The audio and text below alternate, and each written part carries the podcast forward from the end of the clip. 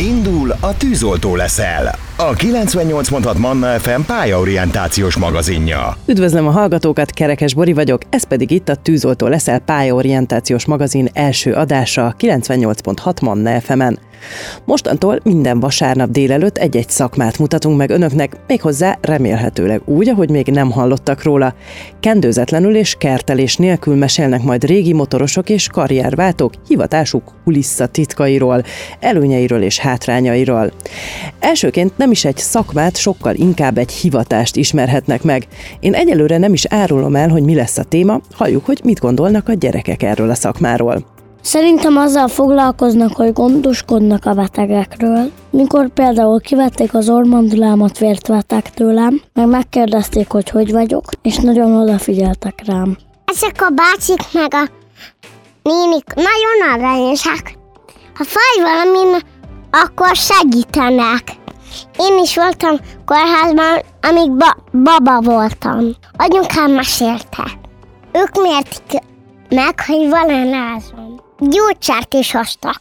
Hanem talán ezekből a szerintem abszolút hiteles és abszolút pontos leírásokból nem találták volna ki, hogy milyen szakmát mutatunk be a Tűzoltó leszel első adásában, akkor most elárulom az ápolók és az ápolónők lesznek a fókuszban.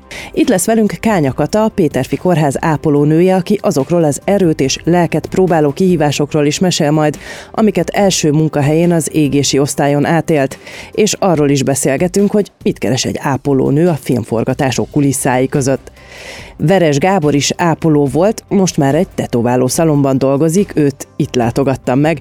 Gábor 13 évig foglalkozott fogyatékkal élő és súlyosan sérült betegekkel, de most arra úgy döntött, hogy a fecskendőt inkább a tetoválógépre cseréli. És bemutatkozik Cirjáki Zoltán Zozó is, az ő karrierje is hasonlóan alakult, csak pont hogy Pepitában. Ő már ugyanis tetoválóként dolgozott, amikor úgy döntött, hogy kitanulja az ápoló szakmát, és az ott megszerzett tudásának pedig azóta is hasznát veszi. És itt lesz velünk német Franciska is, akit évekkel ezelőtt a barátok közszereplőjeként ismert meg az ország. Ő mégis hátat fordított a szereplésnek a mikrofonnál és Kerekes Bori. Ez itt a Tűzoltó leszel, a 98.6 Manna FM pályaorientációs magazinja. A stúdióban pedig nem egyedül vagyok, már itt ül mellettem vendégünk német Franciska is. Nem tudom, hogy a hallgatók hogy vannak vele, de én az igazán jó orvosok, ápolónők, ápolók, nővérek arcát és nevét egy életre megjegyzem. Ez nyilvánvalóan egy olyan szakma, ahol az ember segítséget kap, támogatást kap, és ezért nyilván hálát érez, és valahogy az egészségügyi dolgozókkal úgy van az ember, hogy aki segített neki, azt ugye nem felejti el. Viszont következő beszélgető partnerem lehet, hogy sokaknak nem feltétlenül a kórházból lesz ismerős, hanem a televízióból. Én már mindkét oldaláról megismerhettem, ugyanis még emlékszem az előző karrierjére, de már ápolónőként is megismerhettem. A stúdió vendégünkkel német Franciskával a János Kórház gyermek traumatológiáján találkoztam egyszer, akkor, amikor az akkoriban teljesen koordinálatlanul ugrándozó kisfiam egy ilyen borzasztó száltó mortále után nem tudott lábra állni, de nem akartam neked mondani, hogy egyébként én tudom, hogy ki vagy, ugye König Doki mellett dolgoztál akkor, és hát ugye te korábban korábban a barátok köz szereplője voltál és modellkedtél is, és a sikert és a csillogást cserélted fehér köppenyre. Eléggé adja magát a kérdés, hogy miért döntöttél így, de én talán még jobban kíváncsi vagyok arra, hogy amikor meghoztad ezt a döntést, akkor tudtad-e, hogy mire készülsz? Tudtad-e, hogy mi vár rád? Leginkább a kiszámíthatatlanság, mert ugye itt, itt nem lehet előre tervezni ebben a szakmában. Igen, az én karrierváltásom az egy nagyon tudatos és megalapozott döntés volt már, akkor azért én már majdnem 30 éves voltam, amikor ez úgy Isten igazából megtörtént, de én előtte dolgoztam már kórházban több alkalommal, mert hogy engem az egészségügy, főleg egyébként a sürgőségi területek gyermekkorom óta ö, vonzottak. És ö, akkor ö, arra az osztályra, az a Svábhegyi Állami Gyermekgyógyintézet volt, ahol én dolgozni mentem, az egyik tüdőgyógyászati osztályra. Én ott, ott jöttem rá, hogy én az ápolást szeretem, és hogy én ápoló szeretnék lenni. Mindenkivel felmerült az érzelmi elhatárolódás kérdése, akivel beszélgettünk ugye az ápoló szakmáról ezt neked hogyan sikerült megtanulni, főleg úgy ugye, hogy gyerekekkel foglalkoztál? Mm, igen, hát lassan és nehezen. Tulajdonképpen az az eset, ami, amikor ezt nagyon-nagyon fájdalmasan a saját bőrömön megtanultam, hogy miről is beszélünk akkor, amikor tudni kell határokat húzni, és azért két lépéssel távolabb maradni, az akkor volt, amikor az első beteget vesztettük el az osztályon, ahol ö, dolgoztam, amit ugye először ö, láttam élesben, és úgy mondta, hogy ez, ez, ez milyen ö, rettenetes tragédia, amikor megtörténik testközelből, minden másodpercét átélve. Sokat beszélgettem ennek a ö, kisgyereknek az anyukájával, és mondta főnököm, hogy ezt ne csináljam, mert hogy ez, ez azért nagyjából látjuk, hogy hova tart ez a dolog, és hogy ez, ez, ez nagyon-nagyon fájó lesz, és ezt mondta, hogy túl, túl közel, túl közel engedett, túl közel. És akkor először úgy tudtam, hogy jót akar, mert hogy nyilván tehát ő, ő, ő is egy ilyen nagyon jó mentor is szakmailag, a, aki a, a főnököm volt a gyerektraumatológiai osztályon, de de, de, de úgy nem értettem egészen meg, hogy mit mond, addig a pillanatig, amíg tényleg uh, szomorú uh, vége nem lett ennek az esetnek. És hát most az, hogy most sírzokog az ember, teljesen mindegy, tehát ez egy egészséges reakció, nem is az a baj, hanem az, hogy tényleg, hogyha nagyon bevonódsz, akkor az már neked is egy veszteség. És amellett, hogy, hogy ezek, ezek nyilván traumák, amiket fel kell dolgozni ellátóként is, én azt gondolom, hogy professzionálisnak lenni, egészségügyben dolgozóként akkor tudsz, hogyha ezeket a helyzeteket tudod professzionálisan kezelni, és én ezt akkor értettem meg, hogy itt ez nem arról szól, engem nem érdekel annyira a betegem, de hogy nem. De a következőnek, hogyha bejön utána 15 perc múlva, hogy fogok 100 százalékosan segíteni, hogyha, hogyha itt gyakorlatilag én is egy kicsit ott, ott maradtam Ez a beteg ebben érdeke a, is, ebben a hogy történetben. Így van, magad. gyakorlatilag ott vagy egy műszakban, ott, amikor elveszítesz egy beteget, az nem jelenti azt, hogy ott akkor most itt vége a munkaidőnek, és akkor lehet hazamenni és elkezdeni feldolgozni a, a, az eseményeket, hanem utána adott esetben ott vagy még 6 órát, 8 órát, hogyha a műszakod elején történt, akkor 12-t, vagy még 20, nem tudom, hármat, és aki ott ö, még érkezik beteg, az ugyan, ugyanolyan beteg. Te mit csinálsz most, hol dolgozol, és hogy állsz a tanulmányaiddal?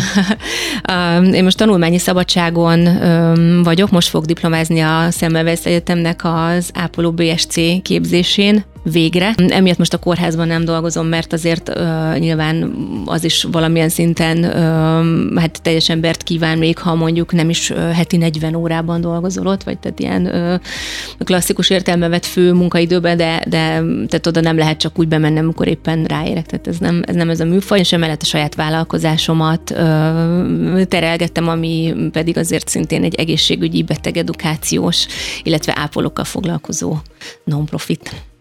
Ez is egy érdekes dolog, hogy nem feltétlenül kell csak az ápolói szakmában gondolkodni, tehát lehet azért sok felé szerte ágazni, úgymond, és te mindig is gondolkodtál B verziókban. Mik voltak ezek? Az, az tény, hogy a kiégés megelőzés szempontjából szerintem nagyon jó az, hogyha van más tevékenység is a, az ápolás mellett. Hogyha ez egy hobbi, amit az ember a szabad idejében intenzíven csinál, az, az is nagyon jó, de például az amerikai ápolóknál látszik az, hogy nagyon sokszor van vállalkozása az ápolóknak a, az ápolói munka mellett. Nagyon sokan ö, sporttal foglalkoznak valamilyen formában, professzionálisabban az ápolás mellett, akár ilyen coaching dolgokkal, egészségtanácsadási dolgokkal, és ez, ez nagyon jól ki tudja egészíteni az ápolói hivatást, és egyáltalán nem a, az anyagi dolgokra gondolok elsősorban, hanem arra, hogy azért tényleg ez egy ilyen megterhelő munka, és én azt gondolom, vagy azt látom, hogy itt már nem is arról beszélünk, hogy, hogy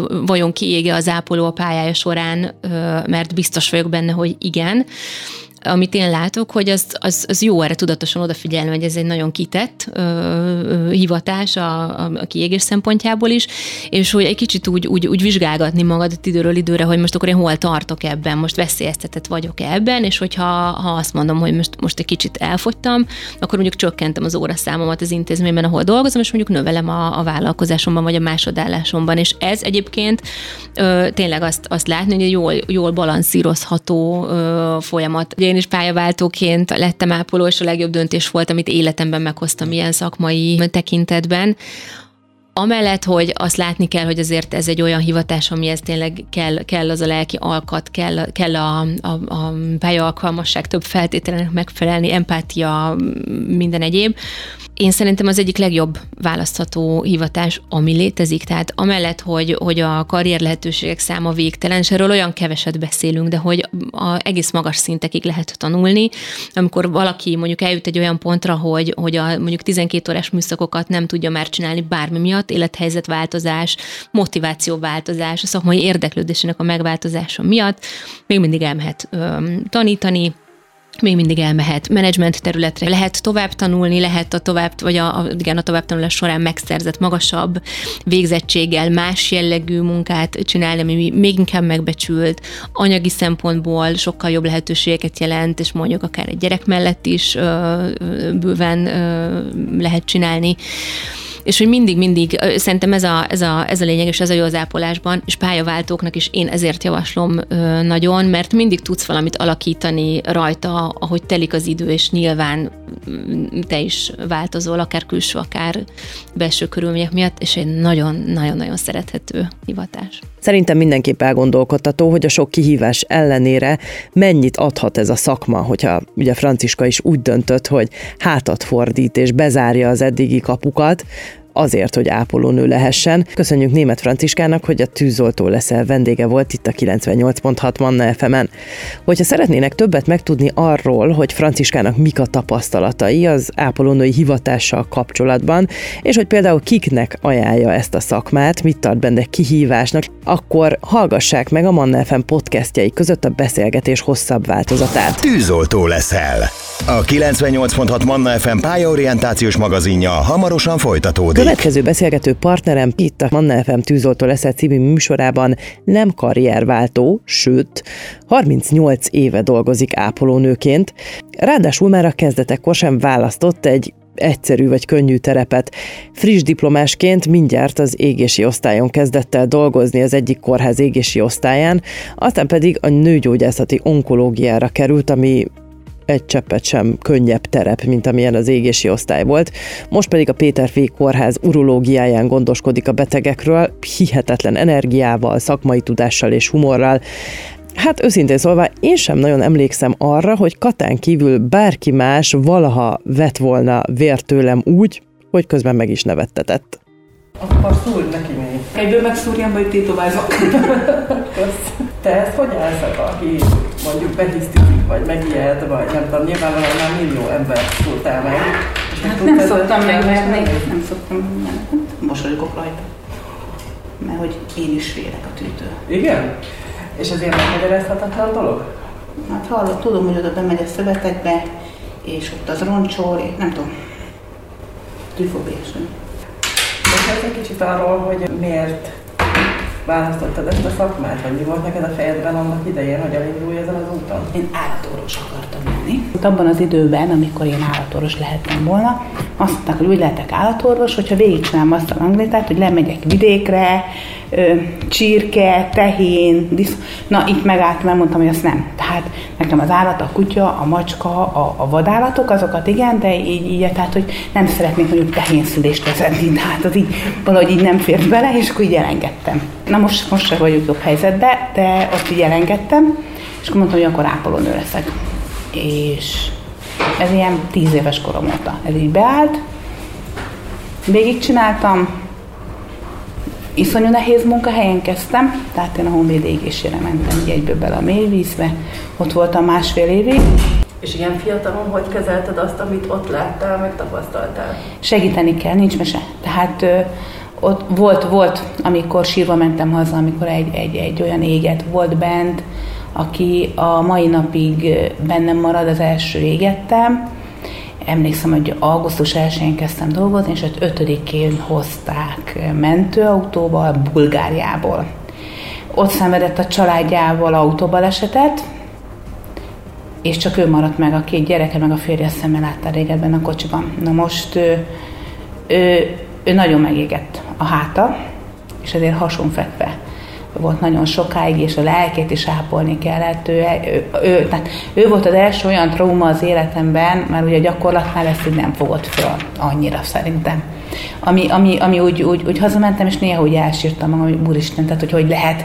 És akkor én még nem voltam anya, most végképp nem tudnám elképzelni, hogy hogy lehet azt túlélni, hogy a gyerekem meg a férjem ott bennék a kocsiba, és én nem tudok segíteni, mert én is kiestem és égek. Tehát, hogy ez, ez, ez kegyetlen volt ott, és az ott megtanított, hogy az a dolgom, hogy segítsek, hogy, hogy mellé álljak. És ott ez egy kemény másfél év volt, és utána elmentem babázni, és már nem mentem vissza a Honvéd kórházba dolgozni, hanem elmentem szülészetnőgyógyászat, onkológia, a másik oldal, és ott dolgoztam 24 évig.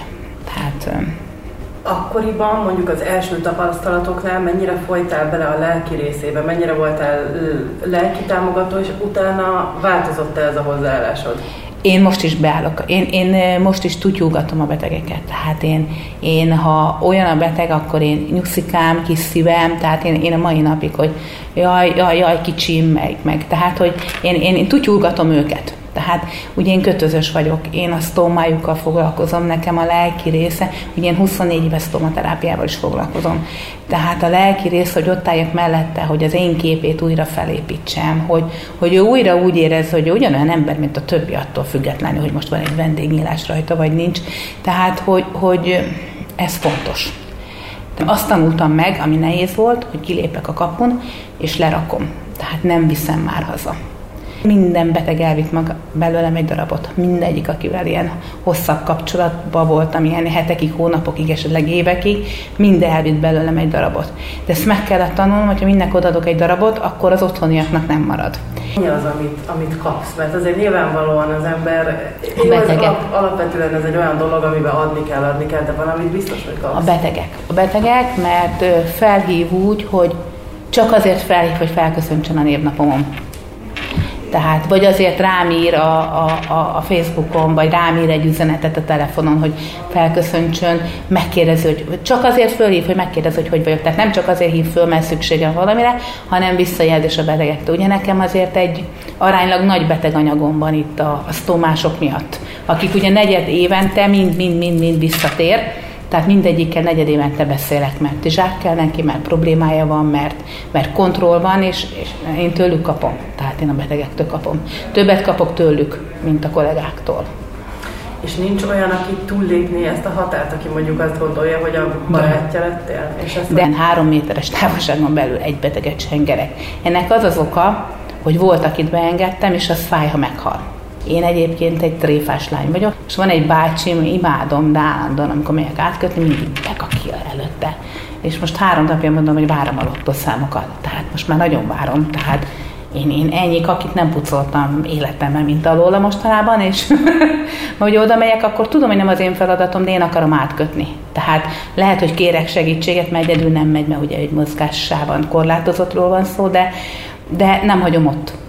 Tehát én magam után rendet rakok, tehát miattam a nővérnek ne legyen több dolga. Nem derogál a mai napig, hogyha ott vagyok kivinni egy ágytálat két diplomával, de nem, nem, tehát nem gondolnám, hogy a két diploma megakadályozza, hogy kivigyek egy ágytálat. Nem tudom, hogy mennyire jönnek fiatalok, hogyha mondjuk jön egy fiatal ápoló vagy ápolónő, akkor te tudod, hogy alkalmas lesz rá, vagy nem? Igen. De nem jönnek. Szólsz, hogyha nem? Nem.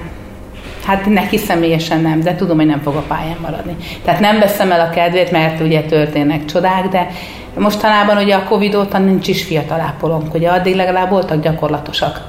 Én azt a visszajelzést kaptam, hogy nagyon szerettek velem, én mindig elvittem őket kötözni. És mutattam nekik, tanítottam nekik, és ők ezt iszonyatosan élvezték. Én a magamról tudom, hogy amikor én tanuló voltam, iszonyatosan utáltam, hogy mennyi ágyazzá hát hogy most ki a lágytálakat. Köszi, de nem ezért jöttem.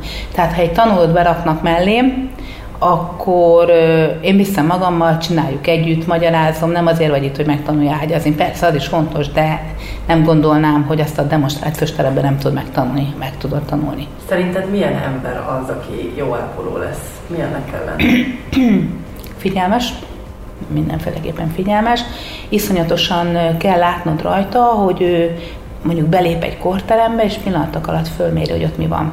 Tehát benfekszik öt beteg, és felméri a helyzetet, hogy, hogy, hogy mi a dolgom. Tehát nem rohangál ötször vissza abba a korterembe, tehát össze tudja rakni magának a napját. Tehát nem az van, hogy mit tudom én, van öt beteg, és akkor szerencsétlen ötször be fog rohanni a korterembe. Nem, bemegyek, és egyszer elítélem ezt az öt beteget. Felmérem, hogy mik a feladatok abba a korterembe, bemegyek és elnézem. És a betegnek a bizalma, hogyha te azt látja, hogy fel vagy készülve, tudsz válaszolni a kérdésére. Nem az van, hogy ilyen szélvész kisasszonyként rohangálsz ki be az infúziókkal, sokkal jobb a beteg vele a kapcsolatot. Ne tehernek élje meg, hogy itt megint jött egy beteg. Ugye most már azért az idősebb kollégáknál is érzed, hogy a haj már megint jött egy. Tehát, hogy inkább menjenek haza és ne jöjjenek. Ne legyen belőle már annyi, már sok. El vannak fáradva a kollégák. Tehát nagyon be vannak fáradva, hogy kevesen vannak, sokat dolgoznak, be vannak fáradva most már ők is. Na most, ha ebbe bejön egy fiatal, akkor azért neki nehéz. Tehát először is bizonyítani, mert ugye ő, ő bizonyítani akar, és van olyan kollega, aki azt mondja, hát nekem ne bizonyíts, engem nem érdekel. Sírtam az első két hónapban, hogy, hogy lehet, hogy rosszul döntöttem, hogy, hogy, hogy nem lesz jó, hogy nem, nem. Az első két hónapban nagyon nem, nem éreztem jól magam, nem találtam a helyem. Tehát be kellett bizonyítanom, hogy nekem itt helyem van. Nem a főnökömnek, a kollégáknak. Mindig jöttek, hogy az elődöm nem így csinálta. Az elődöm úgy csinálta, és ennél frusztrálóbb dolgot, hogy nem érdekel, mit csinált az elődöm, én vagyok itt, és én így csinálom, és én így szeretném, hogy így legyen. Van neked egy másik munkahelyed, és mesélsz erről egy kicsit?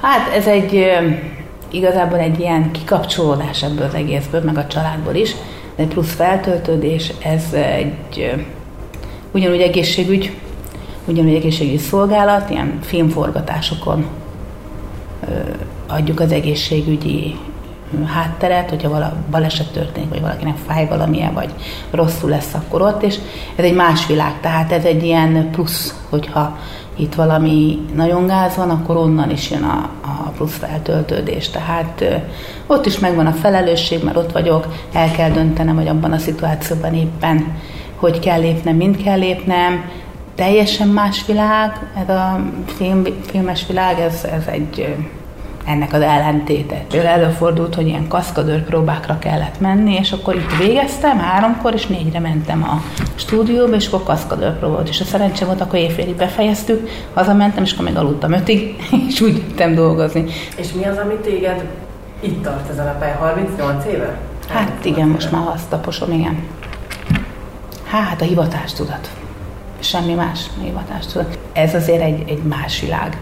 Tehát bejössz, felelősséggel tartozol, tudod nagyon jól, mit csinálsz, annak azért felelősségtudat kell, elronthatod, nem szabad elrontani, az, ez emberi életet jelent, tehát ez, ez, ez, ez kell.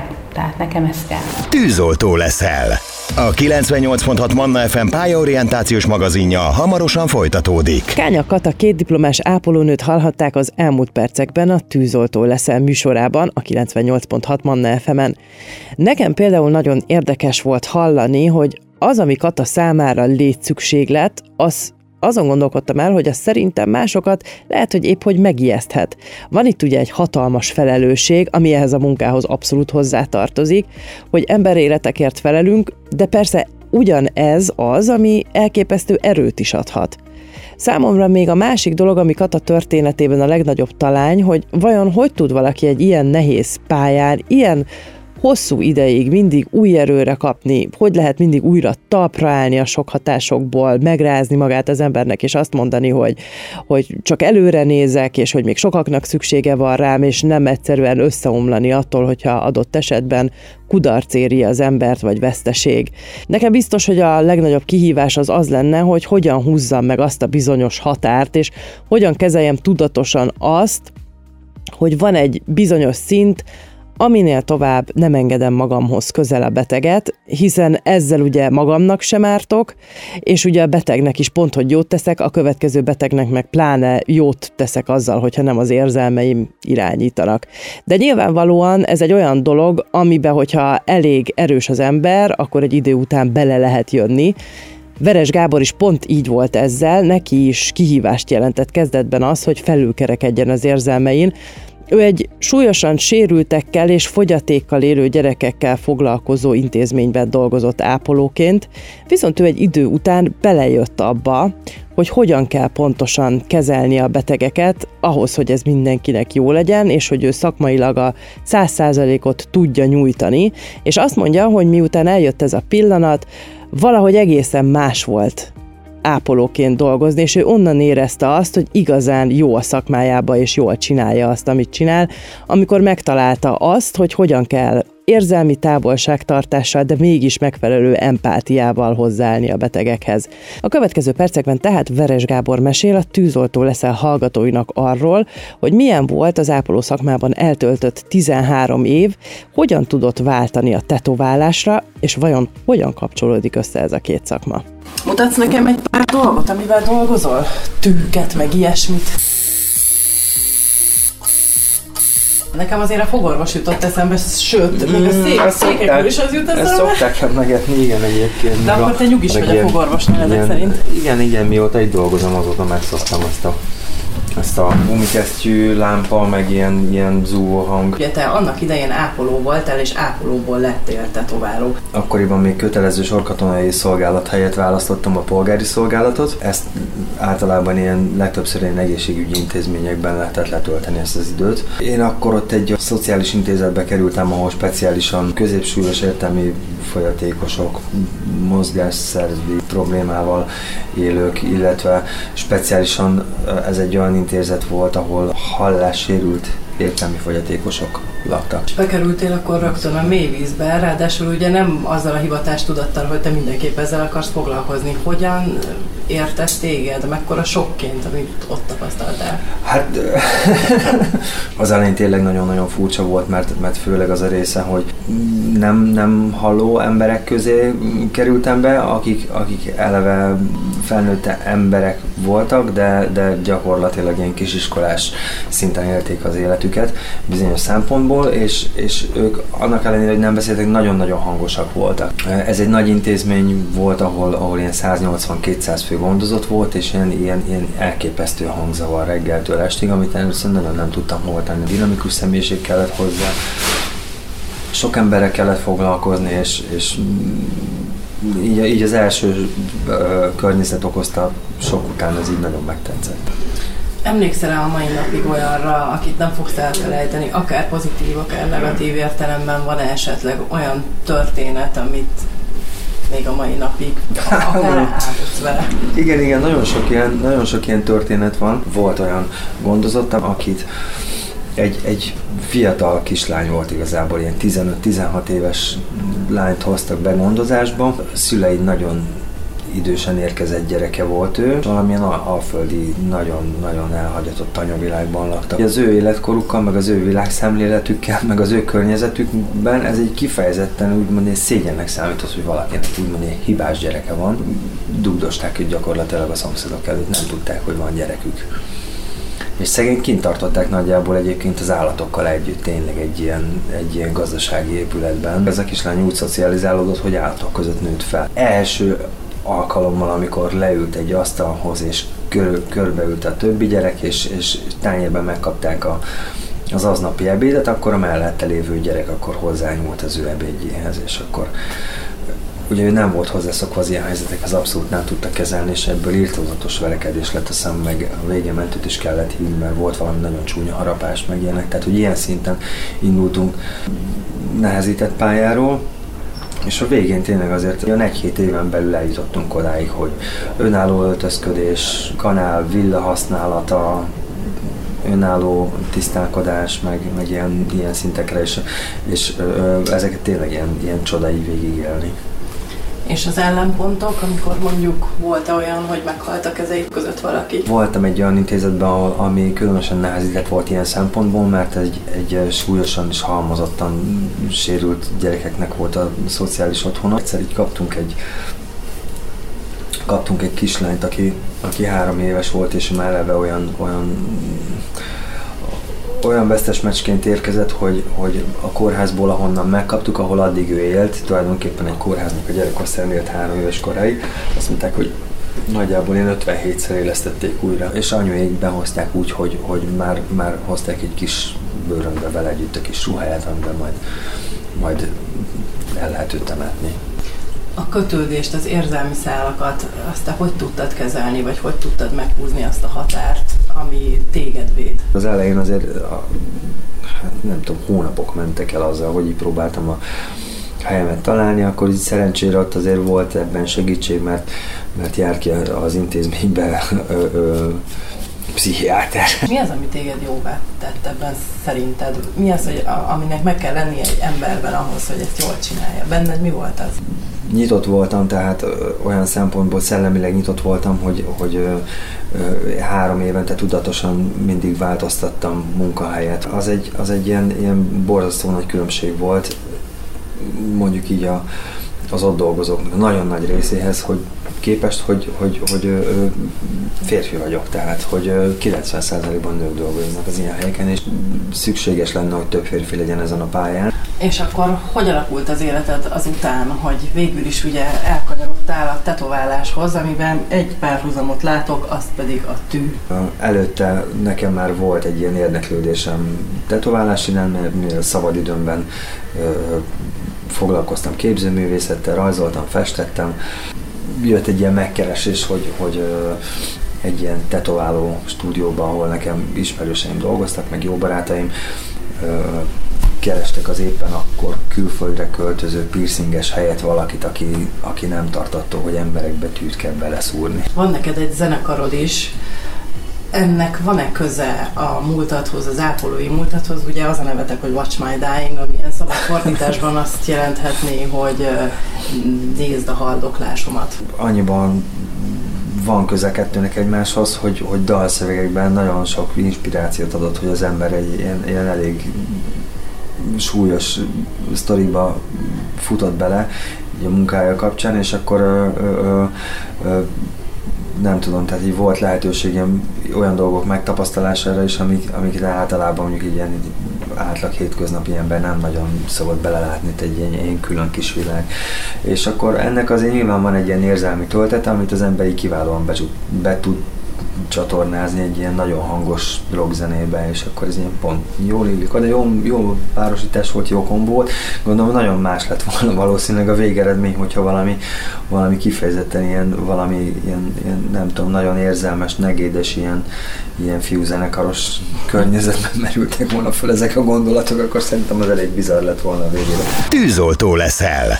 A 98.6 Manna FM pályaorientációs magazinja hamarosan folytatódik. A korábban ápolóként, most pedig tetoválóként dolgozó Veres Gábort hallhatták az elmúlt percekben a Manna FM tűzoltó leszel című műsorában. Gábor története szerintem nagyon jól megmutatta azt, hogy az ápolói hivatásra igazán nem lehet felkészülni. Például kívülállóként ki gondolná azt, hogy ott, ahol siketek vannak, óriási a hangzavar. Szerintem, aki még nem találkozott ilyen környezettel, az pont, hogy azt gondolja, hogy ahol siketek vannak, ott csönd van. Miközben beszélgettünk, nekem eszembe is jutott, hogy én kíváncsiságból még egyetem alatt elvégeztem egy alapfokú jelnyelv tanfolyamot, és voltam bizony siket buliban is, ahol úgy táncoltunk, hogy az óriási hangszórókat lefordítottuk a padlóra, maximumra tekertük a hangerőt, és ugye a rezgésekre táncoltunk. Ez egy elég különleges élmény volt. De különleges élmény volt két utolsó beszélgető partneremmel is találkozni, ők is tetoválnak, de ők már azok a kemény vonalas tetkósok, akik tetőtől talpig tele vannak tetoválásokkal, mindegyikről van külön történetük, ők éppen akkor is tetoválták egymást, amikor meglátogattam őket, de Ciriaki Zozó még munka, még a tetoválás közben is tudott mesélni arról, hogy miért döntöttek úgy, hogy már meglévő szakmájuk mellé elvégzik az ápolói képzést. Mind a ketten szakápolóként végeztünk. Annó, hogy hasznosnak éreztem, hogy a tetoválás mellette szerintem sokkal jobb, hogy ápolónak mentem, mint mondjuk, hogyha a szakácsnak vagy péknek mentem volna, így legalább ki tudtam szedni belőle pár fontos információt higiéniáról. Elvégeztem egy, egy sterilizáló tanfolyamot még annó 16-7 évesen. Az még, a, az még a szakma előtt volt. És akkor utána meg ugye dolgoztunk egy kicsit a szakmába, ott beleláthattunk, hogy milyen élőben a kórházban dolgozni, de inkább maradtunk a szakma mellett. Tehát akkor már megvolt a tetoválás, amikor az ápoló mellett döntöttél. Hát igen, én már 15-6 éves koromban elkezdtem tetoválni, úgyhogy akkor már akkor még közben, közben Gerin gyakoroltam. Igen, ő meg ugye a piercingeket gyakorolta rajtam. Mi lehet e között a két szakma között a kapocs? Mert hogy én találkoztam mással is, aki ápoló volt, ő mondjuk elővégezte el az ápolóit, dolgozott is 13 évig benne, és utána tetováló lett.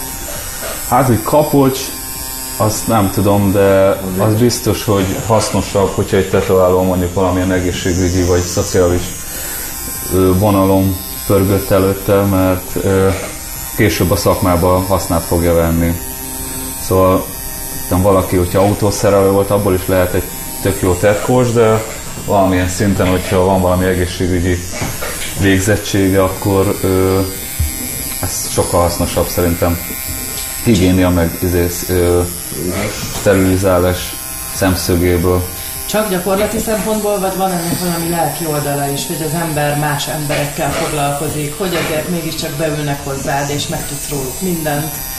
Hát igen, ez amúgy nagyon fontos szerintem az, hogy a tetováló és a kuncsakt jó kapcsolatot ápoljon, mert annál könnyebben tud fellazulni, ellazulni.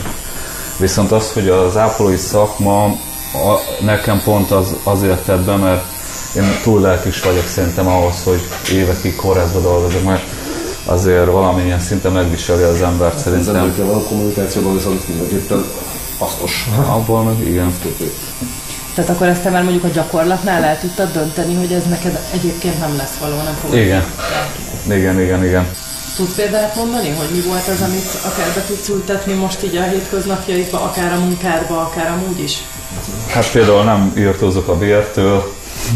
Volt, aki epilepsziás volt, és tudtam rajta segíteni, beraktam a vonalzott a nyelven, nyelje le, lefogta minden, meg néha elájulnak ugye az izgalomtól, inkább az izgalomtól, mint a fájdalomtól, főleg aki először van, és ilyenkor tök jó, hogy vannak ezek a stabilba tudjuk tenni, kap egy kis cukrot, aztán egy 20 perc múlva fel kell emelni a lábát, és utána egy 20 perc múlva kb. jobban is van már a szőlőcukor,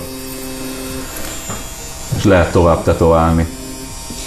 El tudnád képzelni, hogy valaha fogsz dolgozni még ápolóként? Nem. És miért nem? Hú, várjál. Egy, nagyon sokat felejtettem, újra kéne szerintem az egész szakmát újra kéne tanulnom. A másik meg, meg nem tudom, kicsit talán elkényelmesedtem most itt a tetoválás mellett, szóval azért szerintem egy, egy, egy ápolói szakma sokkal felelősségtudatosabb ott. Az ember ugye közvetlenül a betegekkel, betegekkel érintkezni szerintem sokkal nehezebb, mint egészséges emberekkel. Engem azért megviselt, szóval volt olyan nap, hogy több embert láttam meghalni reggeltől estig. Azért azt, hogy minden napjaimban azért azt szerintem az ember, én valószínűleg vagy kiégnék lelkileg teljesen, vagy ha, igen, vagy nem tudom, kicsit meg, megvisel. Így, hogy naponta megkínzok egy embert, vagy nem megkínzok, de fájdalmakat okozok másnak, az teljesen más, mint hogy a fájdalomból kihozni, vagy gyógyszerelni betegeket szerintem sokkal nehezebb. Nagyobb felelősség. Nagyobb felelősség, igen. Meg ezt a fájdalmat ők vállalták. Igen, igen, igen. Ciriáki Zozó tetováló beszélt az elmúlt A 98.6 Manna FM pályorientációs magazinja hamarosan folytatódik. hasznosítani az ápoló képzésen megszerzett tudást. Szerintem ez is egy olyan dolog, amit az ember nem gondolna, hogy egy, egy tetováló bármilyen szinten is alkalmazhatja az ápolásban megszerzett tapasztalatait, bár nyilvánvalóan az ápolásban megszerzett tapasztalatok gyakorlatilag az élet bármely területén használhatóak, mindig jöhet egy olyan helyzet, de hogy valaki mondjuk tudatosan arra készül, hogy én tetováló vagyok, és tudom, hogy jobban fogom csinálni a már meglévő szakmámat akkor, hogyha valami egészen más szakmát is kitanulok. És hogyha már itt tartunk, annak, aki kedvet kapott, hogy akár pályakezdőként, vagy akár pályamódosítóként, vagy csak éppen a meglévő szakmája kiegészítéseként ápolónak tanuljon, most mondok néhány tippet, hogy hol és hogyan teheti ezt meg, Diplomás ápolói szakképesítést a Debreceni és a Miskolci Egyetem, a Győri Széchenyi István Egyetem, a Pécsi és a Szegedi Tudományegyetem és a szintén Szegedi Gál Ferenc Egyetem ad, Budapesten pedig a Károli Egyetemen és a Semmelweis Egyetemen végezhető el a képzés. Az ápolás és betegellátás szakon belül lehet választani az ápoló szakirányt. A képzés általában 8 fél éves és főként nappalin lehet elvégezni, de van, ahol van levelező is. Ápoló asszisztensnek is lehet tanulni, ezek között a képzések között van iskolarendszerű, érettségére épülő technikumi szakközépiskola és szakgimnáziumi képzés országszerte, több oktatási központban és szakközépiskolában, és természetesen ez egy rövidebb képzési időt jelent ebben az esetben, ugye, hogyha csak ápolói asszisztensről van szó. És azt is nagyon fontos tudni, hogy az ápoló és a hiány szakmák közé tartozik, ez pedig azt jelenti, hogy ezzel a végzettséggel egészen biztosan el lehet helyezkedni, és ahogy a tűzoltó leszel mai vendégei is elmondták, amellett, hogy ez a hivatás türelmet, lelkierőt, empátiát, határozottságot, rátermettséget és kitartást is kíván, rengeteg izgalmas lehetőséget is rejt a kórházi munkahelyek mellett is, tehát hogy nem csak ebben kell gondolkodni, hogyha az ember ápoló, akkor csak kórházban dolgozhat. Megismerhettük például Kánya Katát, aki a kórházi munkája mellett filmforgatásokon dolgozik, egy nagyon izgalmas kiegészítő tevékenysége van, ahol például a kaszkadőr jeleneteknél különösen fontos szerepet kapott, és már volt is olyan éles helyzet, ahol a filmforgatáson is közbe kellett lépnie. Német Franciska, a Barátok sorozat egykori szereplője, szintén nem csak a kórházi munkában gondolkodik, neki több egészségügyi kommunikációval foglalkozó saját vállalkozása is van, és ő azt mondja, hogy ő pontosan azért is választotta ezt a szakmát, egyrészt nyilván mivel kihívás és mert imádja, de hogy pont az a jó benne, hogy mindig az adott életszakaszához tudja alakítani az ápolónői tevékenységét. Veres Gábor és Cirjáki Zozó példájából pedig az is kiderült, hogy az ápolói végzettség kiválóan kombinálható más szakmákkal is, mint például a tetoválás, de ugye azt is megbeszéltük, hogy tulajdonképpen az ápolói képesítés az élet bármely területén alkalmazható. Ráadásul a magyar ápolói oklevelet az Európai Unióban automatikusan elismerik, a szakembereket pedig más országokban is tártkarokkal várják, úgyhogy viszonylag egyszerű külföldön is elhelyezkedni. A tűzoltó leszel első adásában tehát én azt hiszem, hogy egy igazi kihívásokkal, teli szívvel, lélekkel végezhető hivatást, az ápoló szakmát ismerhettek meg, a műsor pedig visszahallgatható a Manna FM weboldalán és a podcastek között, és hát természetesen jövő héten is várjuk Önöket itt a Manna FM 98.6-on, következő adásunkban is érdekes karriertörténeteket és természetesen érdekes embereket ismerhetnek meg, és hát nem hiába mondják, hogy a név kötelez, ugyanis a következő témánk a tűzoltó leszelben a tűzoltó szakma lesz, tűzoltók mutatkoznak majd be, Méghozzá olyanok például, akik veszélyes hivatásuk mellett civilben például cipőkészítéssel foglalkoznak, szabad idejükben pedig swing táncosok. Akkor is várja önöket majd a műsorvezető, Kerekes Bori. Ez volt a Tűzoltó leszel. A 98.6 Manna FM pályaorientációs magazinja. Hamarosan újabb történetekkel, újabb szakmák, hivatások és életutak bemutatásával jelentkezünk. A műsor visszahallgatható a 98.6 Manna FM webes felületein és podcast csatornáin. My